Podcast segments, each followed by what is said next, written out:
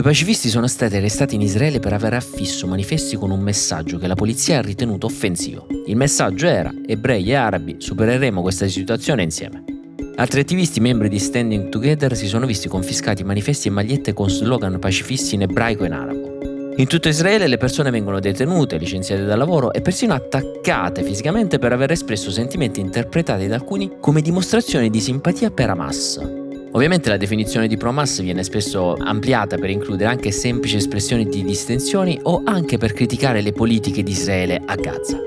Ecco, mentre la trattativa per il rilascio degli ostaggi va avanti, mentre l'esercito israeliano mostra un video lungo quarantatré minuti che mostra la mattanza di Hamas il sette ottobre, oggi parliamo di Diversity. Diversity è un tema molto complicato. Molte aziende parlano di diversity, molte istituzioni parlano di diversity, diversity di razza, orientamento sessuale, gender, ma oggi parliamo di una diversity che secondo me è sempre poco considerata, la diversity di pensiero. Ne parliamo assieme alle elezioni di Monza e al Fuorionda di Giambruno. È ora che le storie abbiano inizio. Ciao, sono Francesco Giano e questo è Closer, l'attualità e i suoi protagonisti visti da vicino.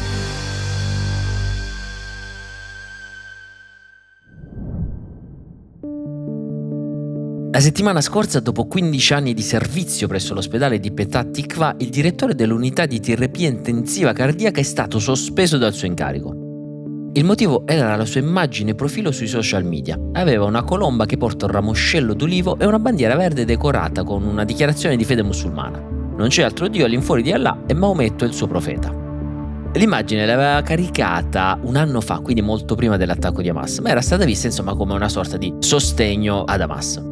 Quelli che vi ho raccontato sono solo alcuni dei casi che racconta il Guardian in questo articolo, in cui parla dell'atmosfera di terrore della libertà di parola che si sta formando in Israele e anche all'estero attorno a chiunque osi dire la sua sul conflitto arabo-israeliano. In Israele, scrive il Guardian, la repressione è diretta principalmente dal governo di Benjamin Netanyahu. Dopo l'attacco del sette ottobre, alla polizia è stata concessa un'ampia discrezionalità per determinare cosa sia il sostegno al terrorismo. Per questo, nei casi in cui la polizia sta intervenendo, non ci sono linneggiamenti ad Hamas, ovvero un sostegno a delle campagne d'odio, a delle azioni terroristiche. Stiamo parlando di altro. Il ventaglio delle persone che vengono indagate, che vengono licenziate, riguarda anche semplicemente persone che mh, criticavano le politiche di Israele a Gaza o che dicevano semplicemente messaggi distensivi tipo ce la faremo tutti assieme. Molte associazioni stanno protestando, stanno dicendo: siamo sommersi da indagini di polizia molto discrezionali che prendono di mira delle persone che iniziano ad autocensurarsi e che stanno vivendo dei veri e propri linciaggi. Anche se il procedimento inizia e poi si conclude senza alcuna condanna, l'esperienza comunque è abbastanza orribile. Per farci capire, vengono prese di mira anche le persone che mostrano semplice compassione verso le vittime di Gaza. Il capo della polizia israeliana, Yaakov Shabtai, la scorsa settimana ha detto: chiunque voglia identificarsi con Gaza è benvenuto, adesso li metterò sugli autobus che sono diretti lì e li aiuterò ad arrivarci. Delle dichiarazioni abbastanza sconcertanti, più tipiche di una dittatura che di una democrazia, se vengono fatte da un capo della polizia. Altri casi: il giornalista di sinistra Israel Frei ha pubblicato un video in cui recitava la preghiera ebraica per i morti proprio per le vittime del massacro di Hamas, ma anche per i civili palestinesi che si trovano sotto i bombardamenti a Gaza. Ecco, poco dopo un utente anonimo della piattaforma Telegram ha pubblicato il suo indirizzo, che è stato poi condiviso da tanti gruppi di destra, fino a che una folla si è presentata fuori casa del giornalista e ha iniziato a lanciare fuochi d'artificio contro le sue finestre, costringendolo a fuggire con la sua famiglia. Ora vive nascosto da qualche parte in Israele. E ancora, eh, direttore nazionale della Standing Together, Alan Lee Green, denuncia: molte persone stanno venendo licenziate a causa di opinioni politiche diverse o semplicemente della loro identità. Ogni giorno riceviamo centinaia di telefonate sul nostro numero, soprattutto di persone che stanno perdendo il lavoro. E attenzione, dice lui, queste persone non è che hanno espresso sostegno ad Hamas o alle azioni terroristiche o appunto alla violenza, sarebbe un ben altro paio di maniche. Hanno lanciato banalmente degli appelli per fermare la guerra o detto cose del tipo: occhio che ci sono anche dei bambini a Gaza. C'è poi il fenomeno del doxing, ovvero raccogliere dati sensibili di una persona e metterli online, che è un incitamento al linciaggio. Lo dico um, apertamente, questa cosa mi fa abbastanza schifo. Queste cose però, attenzione, non sono limitate a Israele, un paese che sta vivendo un fortissimo momento di tensione in cui si tende appunto a serrare le fila, ripeto, in maniera sbagliata. Stanno avvenendo anche qui in Occidente. E la dice lunga sulla concezione della libertà di parola che ancora abbiamo. È nato negli ultimi dieci giorni un sito web che si chiama anti israel employees punto com. Negli ultimi dieci giorni ha pubblicato più di diciassettemila post. Sono dei post presi da LinkedIn. Cosa fanno gli organizzatori di questo sito? Setacciano LinkedIn, prendono dei post scritti da dei lavoratori che fondamentalmente sono dei messaggi appunto distensivi di cui parlavamo prima, eh, implorazioni per la pace, appello a liberare Gaza, post che usano appunto gli hashtag Pray for Palestine. Li mettono sul sito e segnalano il lavoratore che ha fatto quel post. Fondamentalmente fanno dossieraggio, prendono i post delle persone, mettono i nomi delle persone, dicono per chi lavorano e poi magari eh, fondamentalmente l'obiettivo è quasi di, di far linciare quelle persone, di farle licenziare. Il sito dice: noi siamo un feed live globale di sentimenti potenzialmente favorevoli al terrorismo tra i dipendenti delle aziende mondiali. Non è proprio così, perché non raccolgono post che inneggiano alla violenza, raccolgono, come succede in Israele, anche post normali di persone che stanno esprimendo il loro pensiero critico e magari stanno criticando le politiche di Israele, come è normale che succeda in qualsiasi democrazia. I dipendenti nominati sono dipendenti di Amazon, di Mastercard, di Ernst and Young e sul sito appaiono proprio i loro profili, le loro pagine LinkedIn e i loro post. Itai Lips, che è un gestore di AgeFound, è uno degli organizzatori di questo sito. Ha affermato che il suo obiettivo era quello di smascherare pubblicamente le persone che sostengono Hamas. Però lui stesso poi ha fatto quasi retromarcia e ha detto: sì, forse abbiamo sbagliato, perché abbiamo messo all'interno di questo calderone di post, post che non c'entravano niente con Hamas, ma erano semplicemente messaggi di distensione. Qual è il risultato? Alcune persone segnalate sul sito hanno eliminato subito i loro post LinkedIn e i loro profili LinkedIn dopo che venivano colpiti da linciaggio. Un'altra cosa abbastanza vergognosa. Questi temi ammetto che mi scaldano tanto, no? Perché mi appassiona molto il tema della diversity inclusion, il tema del brand activism, il tema della libertà di parola anche in rete. Si parla tanto e per fortuna di diversity e inclusion negli ultimi anni. Parliamo sempre di diversity, appunto, come dicevo, di, di età, di genere, di orientamento sessuale. E personalmente però mi fanno molto ridere un po' quelle realtà che sono bravissime a cercarsi tutte le figurine delle varie caratteristiche all'interno delle loro aziende, però poi non tengono conto di una diversity che secondo me è molto importante, la diversity di pensiero. Ovvero: ti voglio lavorare con me perché sei nero, perché sei donna, eccetera, però poi appena la pensi diversamente da me su certe questioni, no, n- non ti voglio più lavorare con me. E ripeto, non è che stiamo parlando di incitamento alla violenza o di incitamento a organizzazioni terroristiche, quello è un altro paio di maniche, stiamo parlando anche di semplici opinioni politiche. Ecco, credo che la diversity vada contemplata anche sulla capacità di misurarci con una diversità di pensiero, con una persona che la pensa diversamente da noi, altrimenti non è tanto diversity, è più lotta di clan, no? Per concludere voglio leggervi le parole di questa persona che ha scritto un post. Ecco, credo che forse questa persona sarebbe a rischio licenziamento sia in Israele che in altri parti dell'Occidente e credo che potrebbe essere segnalata da quel sito che, di cui vi parlavo prima, che segnalava appunto i post LinkedIn pro Hamas. Questa persona scrive: supportiamo ovviamente Israele, siamo vicini dopo l'attacco di Hamas, però attenzione, perché dobbiamo essere anche molto attenti a come Israele sta lottando contro Hamas. In particolare dobbiamo stare attenti che la strategia militare di Israele rispetti le leggi internazionali, comprese quelle leggi che chiedono di evitare il più possibile la morte della popolazione innocente. Ecco, non so eh, come questo posto sarebbe stato preso sul posto di lavoro di questa persona. Fortuna che questa persona non lavora più, perché è l'ex presidente degli Stati Uniti, Barack Obama.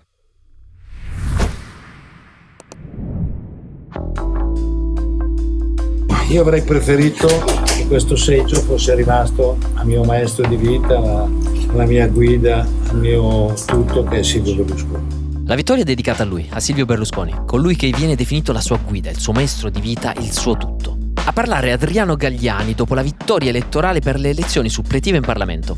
Sono cresciuto a Monza, sono stato prestato al Milan per un lungo periodo, trentuno anni e ritorno a casa. Galliani ha vinto in un collegio abbastanza grande con ben cinquantacinque comuni e ottocentoquarantamila cittadini. Risultato schiacciante, ha vinto su Marco Cappato e su Cateno De Luca.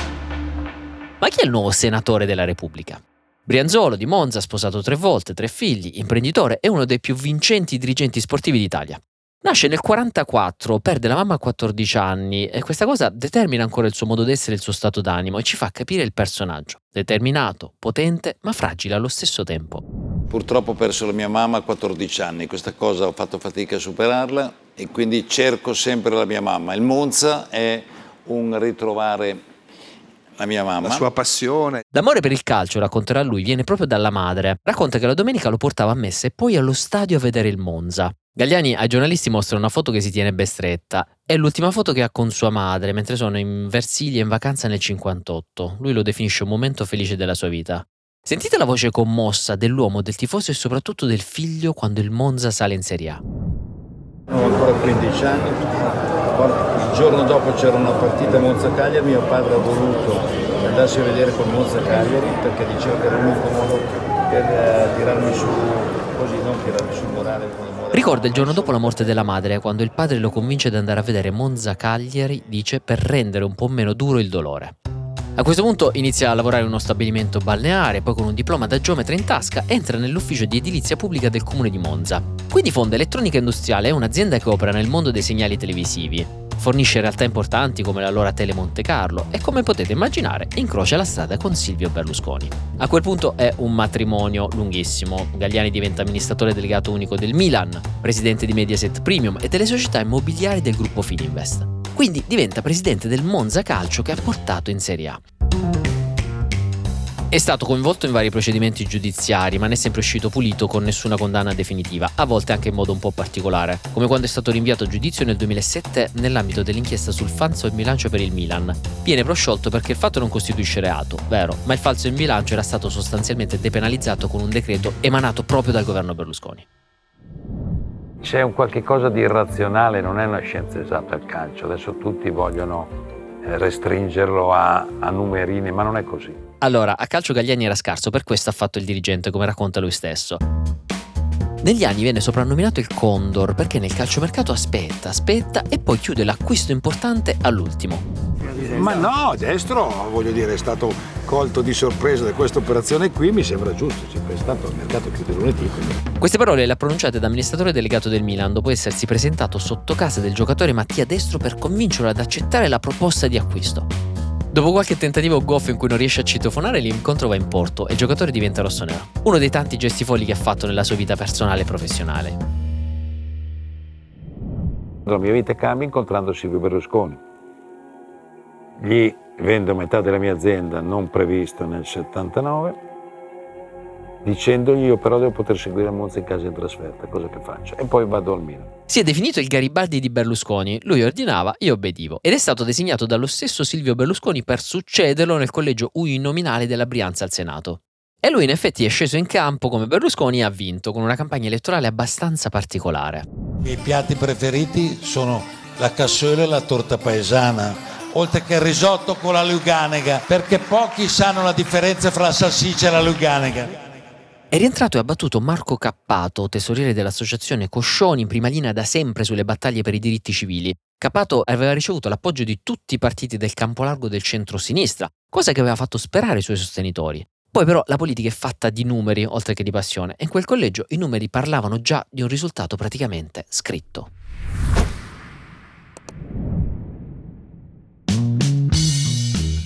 Torniamo sulla vicenda del Fuorionda di Andrea Giambruno. C'è questo dibattito molto molto interessante sulla stampa tra Gaia Tortora e Selvaggio Lucarelli a proposito dell'opportunità di mandare in onda il Fuorionda, scusate il gioco di parole. Ecco, parere personale, secondo me quasi mai nessuno esce da un Fuorionda meglio di come ci è entrato, che sia un politico, che sia una celebrity, eccetera. È proprio una questione tecnica, quando ti riprendono a tua insaputa fondamentalmente è come se cadesse una maschera e anche se tu stai dicendo dicendo delle cose che non sono particolarmente gravi, offensive, comunque proprio quando uno ti guarda in un fuorionda non ne esce bene, c'è sempre un sottotesto o un qualcosa di losco che viene associato alla tua immagine. Ne sono usciti meglio in pochi, direi forse Berlusconi. Berlusconi non si lamentava mai dei suoi fuorionda a Striscia la Notizia in cui raccontava delle barzellette o aveva dei comportamenti non proprio appropriati per un politico. E ne è uscito anche meglio secondo me Sergio Mattarella con il suo famoso video durante la pandemia, Giovanni non vado neanche io dal barbiere. Ora, questo dibattito attorno al fuorionda di Andrea Giambruno si è scatenato dopo che Gaia Tortora ha postato un tweet in cui ha detto «Occhio che se andassero in onda anche la metà dei fuorionda dei conduttori in tv non ci sarebbe più nessuno».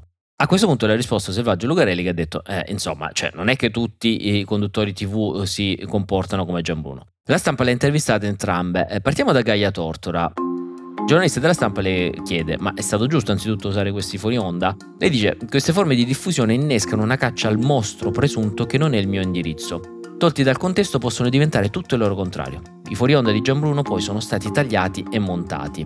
E qui forse è la parte più potente delle sue parole. Lei dice: secondo qualcuno da quei video viene fuori che Giambruno è un molestatore e finalmente possiamo assicurarlo alla giustizia. E allora mi chiedo io, i suoi compagni di lavoro perché non hanno detto basta, hai stufato? La collega stava zitta, lui ha sbagliato, però ora basta, che vogliamo fare di più? Ucciderlo? Ricordiamo che Gaia Tortora è figlia di Enzo Tortora, giornalista televisivo, anche lui che subì un processo per eh, concorso esterno in un'associazione mafiosa, una delle pagine peggiori della giustizia italiana, processo, linciaggio mediatico, e poi viene completamente assolto. Quindi è parecchio sensibile al tema, le sue parole vanno prese in considerazione. E lei dice, come se abbiamo già deciso che Giambruno è un, un mosso, praticamente uno stupratore seriale. Questo livello di ipocrisia mi sembra troppo. Allora io ne conosco tanti altri che hanno nomi e cognomi, fanno battute da scaricatori di porti, cazzeggiano durante le pause e io invece gli rispondo con una battuta. Quindi la conclusione. Giambruno ha perso la compagna, una bambina piccola, che cos'altro gli vogliamo fare? O escono fuori le donne che ha molestato o stiamo massacrando una persona. Risposta di Selvaggio Lucarelli sempre sulla Stampa. Lei dice: occhio che io non ho mai visto nessun conduttore avere comportamenti di Giambruno. E fuorionda vanno utilizzati perché se si tratta di pettegolezzi o confidenze provate, no, ma in questo caso sono di interesse pubblico perché sono espressione di una molestia o di un comportamento spregevole. Allora in questo caso la diffusione è finalizzata a segnalare e sanzionare. Ecco, il dibattito secondo me è veramente veramente interessante e continueremo a seguirlo anche sull'opportunità di mandare certi fuori onda e su cosa accadrà adesso a Giambruno sia in Mediaset che fuori Mediaset. Con questo io vi lascio, vi ricordo di sempre di mettere dei feedback con le stelline su Spotify a Closer e noi ci sentiamo alla prossima puntata. Closer è un podcast di Will scritto da Francesco Giano e Carlo Notarpietro, cura editoriale Francesco Zaffarano, post-produzione a cura di Cora Media. Supervisione suono e musica Luca Micheli. Post-produzione e montaggio Emanuele Moscatelli. Coordinamento di post-produzione Matteo Scelza. Produzione Giulia Montelatici.